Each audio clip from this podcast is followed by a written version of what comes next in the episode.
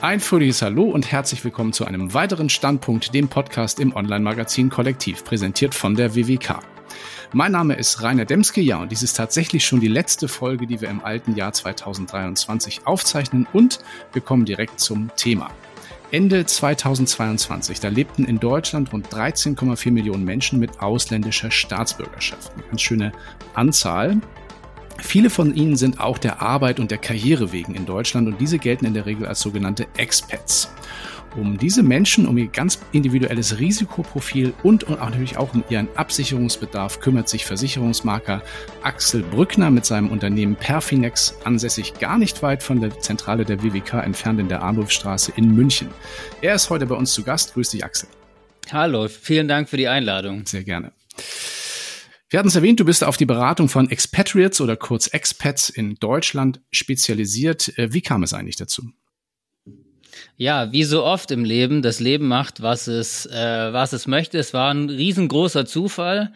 Ich habe in der Finanzberatung angefangen als äh, in dem Strukturvertrieb. Und da ging eines Tages mal eine E-Mail durchs Haus, dass eine Französin eine Beratung auf Englisch sucht, da die kein Wort Deutsch spricht. Die wäre vor kurzer Zeit nach München gekommen und ähm, plant jetzt hier zu leben. Sie lebt auch immer noch da und ist bis heute immer noch äh, Kundin jetzt auch bei Perfinex. Und die war der Startschuss zu dem Ganzen. Ich habe auf diese E-Mail geantwortet, mich, äh, weil mein Englisch damals schon, ich sag mal, ganz okay war. Die Community macht sich immer äh, ein bisschen drüber lustig äh, über meine meine deutsche Aussprache, aber das gehört vielleicht auch ein bisschen dazu. Ja und äh, habe mich mit ihr getroffen und sie war dann total total glücklich darüber und meinte, äh, sie hat schon ewig nach jemandem gesucht, der ihr entweder auf Englisch oder auf Französisch helfen kann. Und ähm, das hatte ich damals so nicht erlebt bei Deutschen, dass die glücklich sind und froh, dass man ihnen in Finanzdingen oder in Versicherungsthemen hilft. Da ähm, können sich die Zuschauer ja mal oder die Zuhörer ja mal selber fragen, äh, ich glaube, die wenigsten äh, kennen das, dass die Kunden wirklich jetzt sehr glücklich sind. Und dann war mir klar, ich habe hier in so ein Wespennest gestochen irgendwie. Und äh, dann habe ich damals mit einem Kollegen von diesem Strukturvertrieb angefangen, dass wir Seminare gegeben haben auf Englisch, mehrmals die Woche dann über äh, Steuern, ähm, Investments, Versicherungen in Deutschland, alles Mögliche. Und das haben wir mehrmals die Woche gemacht bei ausverkaufter Bude äh, bis Corona kam. Und dann war Feierabend von heute auf morgen.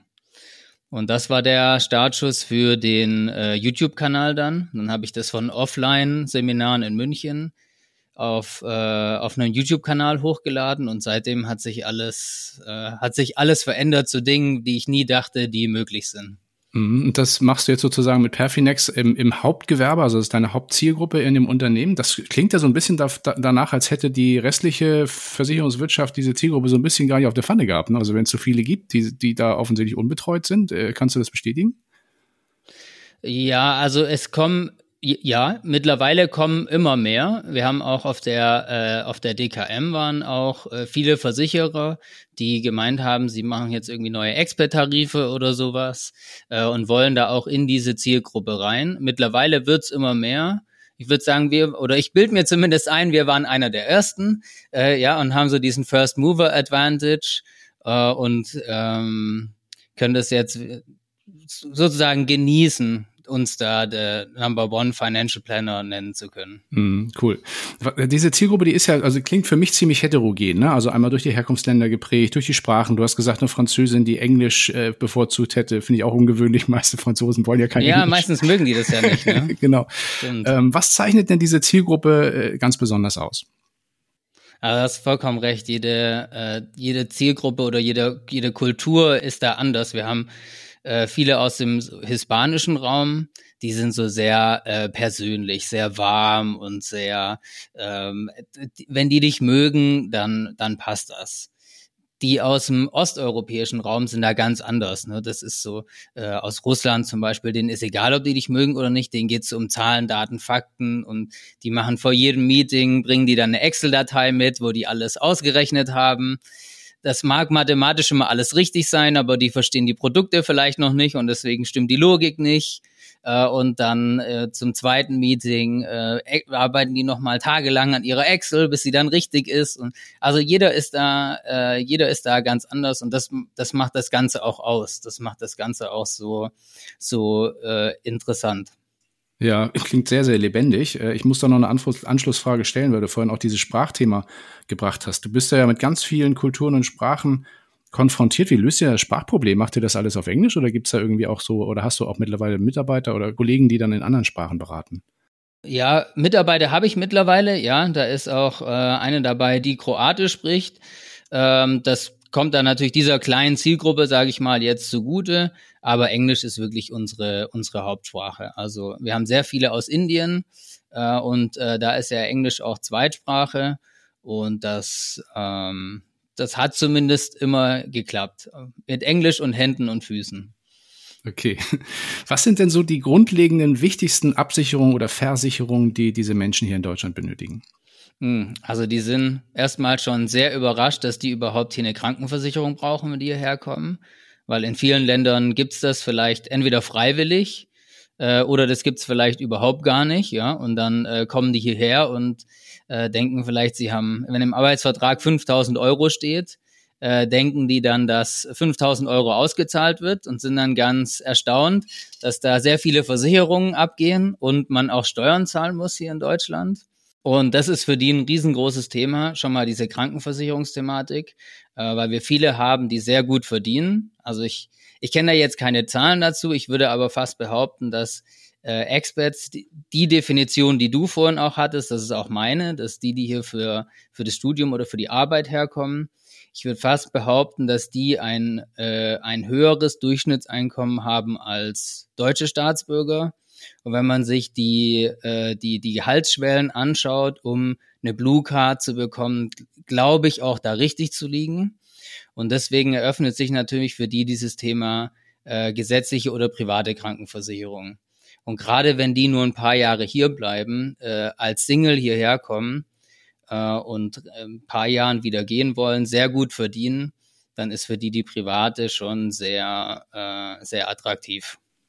Mhm, klar.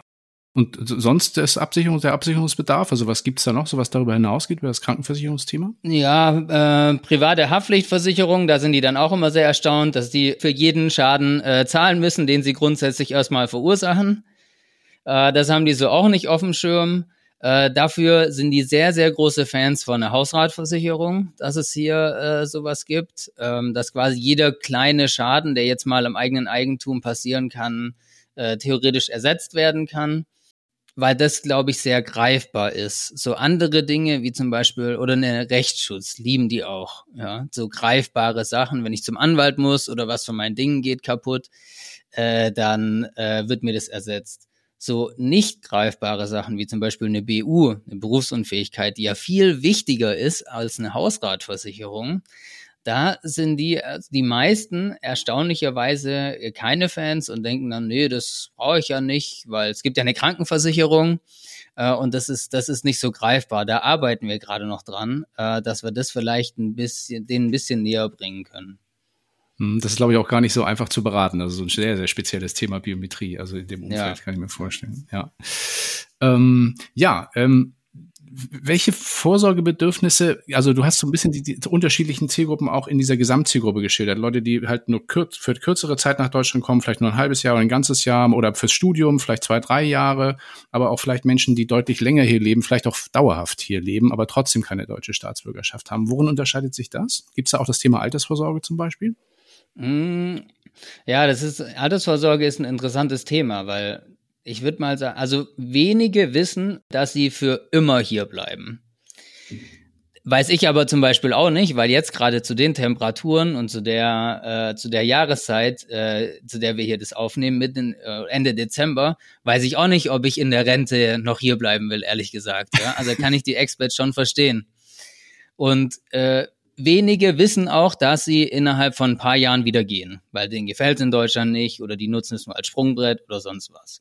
Der sehr, sehr, die sehr, sehr große Mehrheit wissen es, glaube ich, gar nicht. Das, sagen die auch ganz ehrlich. Die gucken einfach mal, wie es hier läuft und sind immer, bleiben immer flexibel. Wenn irgendwo sich was Besseres ergibt, würden sie wieder wegziehen. Aber es ist auf jeden Fall mal zumindest wirtschaftlich attraktiver als in ihrem Heimatland.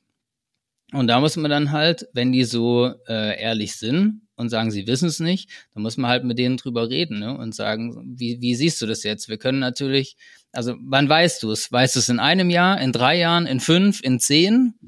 Und äh, wie wollen wir jetzt damit umgehen die nächsten Jahre? Wollen wir einfach gar nichts machen? Dann hast du halt diese Jahre verloren. Äh, oder wir versuchen das halt so aufzustellen, dass du jetzt schon mal was tust äh, und halten das halt im Zweifel flexibel, ne? dass wenn du dann wirklich sagst, du willst gehen, äh, dann kannst du ja im Zweifel kannst ja gewisse Dinge, die man hier angestoßen hat, auch mitnehmen. Hm, du hast ja, glaube ich, auch, ich meine, dafür gibt es ja auch einen Ansatzpunkt. Ne? Also es gibt, entsteht ja auch ein gesetzlicher Rentenanspruch. Wenn ja jemand hier sozialversicherungspflichtig arbeitet, entsteht ja auch in Deutschland ein gesetzlicher Rentenversicherungsanspruch, den man ergänzen kann. genau. Ja. Und dieser, dieser Anspruch, der ist auch bei denen ganz beliebt. Da gibt's nämlich dieses, ich nenne es immer Gerücht, äh, da gibt's nämlich dieses Gerücht, dass wenn man innerhalb von fünf Jahren Deutschland wieder verlässt, dann kann man ja die Auszahlung von seinen Rentenansprüchen beantragen. Ah. Die, das Formular gibt's auch. Ja. Äh, und wir haben das Formular schon vielen äh, Experts äh, weitergeleitet und gegeben und haben immer gesagt, bitte, bitte, wenn ihr die Auszahlung bekommt, lasst es uns wissen wir haben vielen äh, Experts, hunderten Experts das Formular geschickt und noch nicht, einer hat sich gemeldet, dass er wirklich was bekommen hat. Äh, von dem her, bis nicht einer mal wirklich die Auszahlung bekommt, äh, handle ich das persönlich als Gerücht, dass man sich das wieder auszahlen lassen kann. okay, ja. Ja, nun gibt's ja auch ähm, Menschen, die, äh, sagen wir mal, richtig international leben. Ne? Also solche, die dann mal ein Jahr in Deutschland sind, dann wieder ein Jahr in Indien, in China und was weiß ich. Also welche, die zum Beispiel gerade, wenn sie in internationalen Konzernen arbeiten, immer mal ein Jahr da oder mal ein Jahr da oder mal ein Jahr da sind. Sind das auch so Leute, die du betreust und was haben die für einen speziellen Absicherungsbedarf? Mhm. Also wirklich so auf Jahresbasis gesehen, das haben wir relativ wenig weil da, glaube ich, sich der Arbeitgeber dann sehr um alles kümmert. Also hin, hin und wieder haben wir die mal, aber die haben dann eigentlich alles, die haben dann eine sehr gute Company Pension meistens, also eine äh, betriebliche Altersvorsorge, die vielleicht auch gar nicht nach deutschem Recht gilt, sondern nach da, wo der Arbeitgeber ist, weil die ja dann gar keinen lokalen Arbeitsvertrag hier in Deutschland haben, sondern nur irgendeinen so Entsendungsvertrag und dann aus dem aus dem Hauptquartier in in äh, USA oder sowas dann hierher entsendet werden haben die meistens die Krankenversicherung, Wohnung und so, die wirklich so kurz da sind, die haben meistens alles über den Arbeitgeber und brauchen uns dann eigentlich gar nicht. Wir haben, wir haben hauptsächlich die, die, ja, die hierher kommen und dann ihr Leben selber gestalten. Ich mache das jetzt seit, äh, sagen wir mal, seit Mai 2020 habe ich den YouTube-Kanal eröffnet also sagen wir mal so wirklich, dass sich auch Leute bei uns äh, dann gemeldet haben, läuft es jetzt drei Jahre. Und ich glaube, die, die in der Zeit Deutschland verlassen haben, die kann ich immer noch an einer Hand abzählen. Also es sind, sind sehr wenig gewesen. Ähm, die fühlen sich hier schon sehr, sehr wohl, die Experts. Mhm. Ein Punkt, der bei dieser ganzen Thematik ja auch immer eine Rolle spielt, ist der steuerliche Aspekt. Ne? Also das ist sicherlich für viele, die von außen kommen, auch ein großes Thema. Äh, das deutsche Steuersystem erstmal so sich zu vergegenwärtigen, ist ja auch nicht ganz unkomplex, insbesondere dann, wenn man, wenn man neu ist und das noch nie erlebt hat. Ähm, wie macht ihr das denn? Also das ist doch auch ein Thema, aber eigentlich dürfte das von Haus ja gar nicht beraten. Habt ihr da irgendwie Steuerkanzleien, mit denen ihr zusammenarbeitet, dass also das so Hand in Hand geht oder so? Weil ich kann mir vorstellen, gerade so Doppelbesteuerungsabkommen und dann haben die im Heimatland noch Themen zu regeln und so. Das ist ja gar nicht so einfach. Mhm. Genau, also das, es gibt zwei riesen Themen, glaube ich, die die Experts haben. Das eine ist Flexibilität äh, dass wenn die dann sich entscheiden, Deutschland zu verlassen, was macht man dann mit dem, was man hier aufgebaut hat? Und das andere Thema sind natürlich die Steuern, ne? weil die immer davon ausgehen, sie zahlen 42 Prozent Steuern. Das stimmt auch teilweise ab einem gewissen Betrag, ne? aber jetzt nicht ab Euro Nummer eins, was die immer, äh, was die immer denken. Also die meisten zahlen ja wesentlich weniger Steuern, als sie dann wirklich denken. Das ist zumindest das Feedback, was wir bekommen äh, in der Beratung. Wenn man dann mal wirklich ausrechnet, ist es meistens äh, gar nicht so viel. Die fragen uns natürlich auch, ob wir Steuererklärung machen und ähm, haben da jetzt so einen ersten Testballon mit so einer kleinen Kanzlei aus Berlin, äh, die, die gewillt ist, erstens neue Mandanten aufzunehmen. Das ist ja bei Steuerberatern aktuell auch schwierig. Und äh, die auch gewillt ist, auf Englisch zu beraten. Da haben wir jetzt so einen ersten Testballon. Ich finde, der läuft ganz gut. Wir schauen mal, was da draußen wird. Also wenn irgendjemand jetzt einen äh, einen Steuerberater kennt, der vielleicht jung ist und sich selbstständig gemacht hat und noch auf der Suche nach neuen Mandanten ist und Englisch spricht, dann darf der sich gern bei uns melden. Ja, denn wir können natürlich keine Steuererklärung machen. Wir können höchstens helfen, äh, dass man mit gewissen Investments äh, Steuern in der Zukunft sparen kann, ne? indem die eine Basisrente machen oder Immobilien zur Kapitalanlage kaufen. Da können die natürlich ein bisschen Steuern sparen, äh, aber steuerliche Beratung können wir nicht und machen wir auch nicht. Das ist viel zu komplex mit dem, was du meinst, mit Doppelbesteuerungsabkommen und so dann. Ich habe selber einen Steuerberater, ich kenne mich da auch nicht aus. ja, es geht mir ganz genauso. Also alle Steuerberaterinnen und Steuerberater, die jetzt hier heute zuhören oder die vielleicht jemanden kennen, der Steuerberaterin oder Steuerberater ist, spannende Zielgruppe. Ich glaube, das ist ein Thema, mit dem man auch ein bisschen Geld verdienen kann. Insoweit ähm, gerne bei Perfinex melden. Sehr gerne, ja. Eine Frage, die hatte ich mir noch zusätzlich notiert, auch zu unserem Fragenkatalog, ähm, die ist mir gerade heute nochmal bei der Vorbereitung begegnet. Es gibt eine recht aktuelle Studie zum Thema Expats in Deutschland und diese Studie besagt, vielleicht kennst du sie auch, die besagt so ein bisschen, äh, dass Expats so in den letzten Jahren das Gefühl haben, in Deutschland ist es doch irgendwie vieles nicht so cool, wie sie sich das vorgestellt haben. Also Behörden unfreundlich und es wird nicht vernünftig erklärt, Sprachprobleme und so wird nicht gut gelöst ähm, das, da, da kommen wir nicht so gut weg, auch im Vergleich zu anderen Nationen. Da sind wir auch so auf in, im letzten Drittel der Platzierung, wenn man so die weltweiten Einwanderungsländer betrachtet. Äh, ist das eine Beobachtung, die du auch machst und was sollte sich da aus deiner Sicht verändern? Mhm. Ich glaube, die Studie kenne ich eventuell sogar. Das ist die, wo wir auf dem, ich glaube, drittletzten Platz sind sogar. Ja, ja ne? irgend sowas, ja. Ja, ja, äh, ja, diese große äh, In the Nations äh, Studie, die sehr gut ist übrigens. Und ich glaube, das, was die da rausgefunden haben, deckt sich mit, äh, mit dem, was uns die Experts auch sagen. Also das Sprachthema vielleicht gar nicht unbedingt, weil die Experts halt in den Hotspots sind, ne? also in den Top 7. Viele, viele wohnen in Berlin oder in München, Frankfurt. Und da sind, ist, glaube ich, das Sprachthema gar nicht so, wie wenn man jetzt vielleicht in Großröhrsdorf wohnt. Ja, das ist mitten im Osten, da bin ich geboren. Äh, da wird man jetzt, glaube ich, mit Englisch nicht so weit kommen, aber in äh, München oder Berlin ist das gar kein Problem. Aber dieses, äh, also Bürokratie ist ein Riesending. Äh, das erstmal zu verstehen, wie das hier funktioniert, das ist ja, also wenn man mit Bauträgern spricht oder mit anderen aus der Versicherungswirtschaft, äh, ist ja für uns Deutsche schon schwierig und jetzt versuchen wir das mal als Expert äh, nachzuvollziehen. Also da ist auf jeden Fall was, wo, wo der Staat sich, glaube ich, am Riemen reißen könnte, äh, dass wir das da alles ein bisschen einfacher machen. Was teilweise mit dieser deutschen Green Card jetzt schon, glaube ich, in die richtige Richtung geht. Aber wir schauen mal, wie sich es dann in der Realität entwickelt. Der Plan ist gut.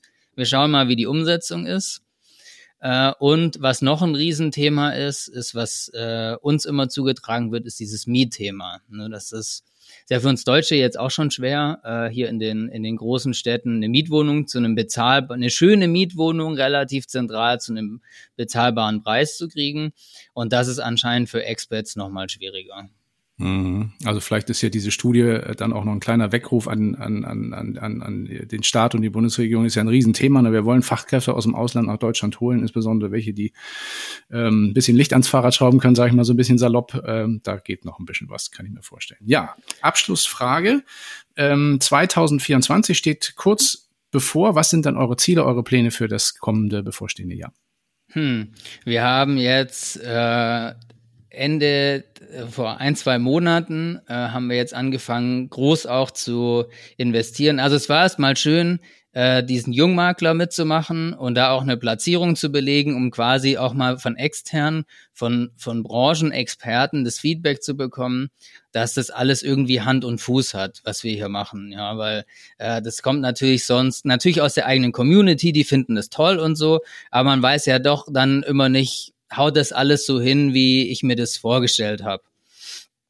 Und da war schon mal schön, das positive Feedback zu bekommen und haben uns deswegen auch entschieden, da groß zu investieren nächstes Jahr, äh, um da wirklich diese, diese Stellung als äh, der Number One Financial Planner äh, hier in Deutschland entweder äh, aufrecht zu erhalten oder zu werden. Ja, jetzt kann man natürlich diskutieren, was bedeutet es, äh, dieser, dieser, äh, dieser Claim äh, überhaupt, den wir uns da gegeben haben.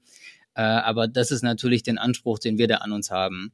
Und ähm, das lösen wir hauptsächlich über Social Media, ne, dass wir da erklären, wie die Dinge hier in Deutschland funktionieren, in relativ einfacher Sprache und für jeden, dass der da, äh, dass der da die Dinge umsetzen kann, wenn er das denn so will. Und da hoffe ich, dass wir da nochmal eine riesen, riesen Schippe drauflegen können und unseren Content da verbessern können, um damit noch mehr, noch mehr Experts zu helfen. Weil wir brauchen die Experts. Es wird, Deutschland wird ohne die ausländischen Fachkräfte, äh, wird so nicht funktionieren. Mhm wichtiges Thema, absolut. Und äh, wünsche ich euch ganz, ganz viel Erfolg dabei, auch im kommenden Jahr, insbesondere bei diesem Medienthema. Das ist, glaube ich, eine spannende Herausforderung, da nochmal eine Schippe draufzulegen. Ähm, den Link zu eurer Website und natürlich auch zu eurem YouTube-Kanal, den stellen wir natürlich logischerweise hier nochmal in die Show Notes von dieser Ausgabe.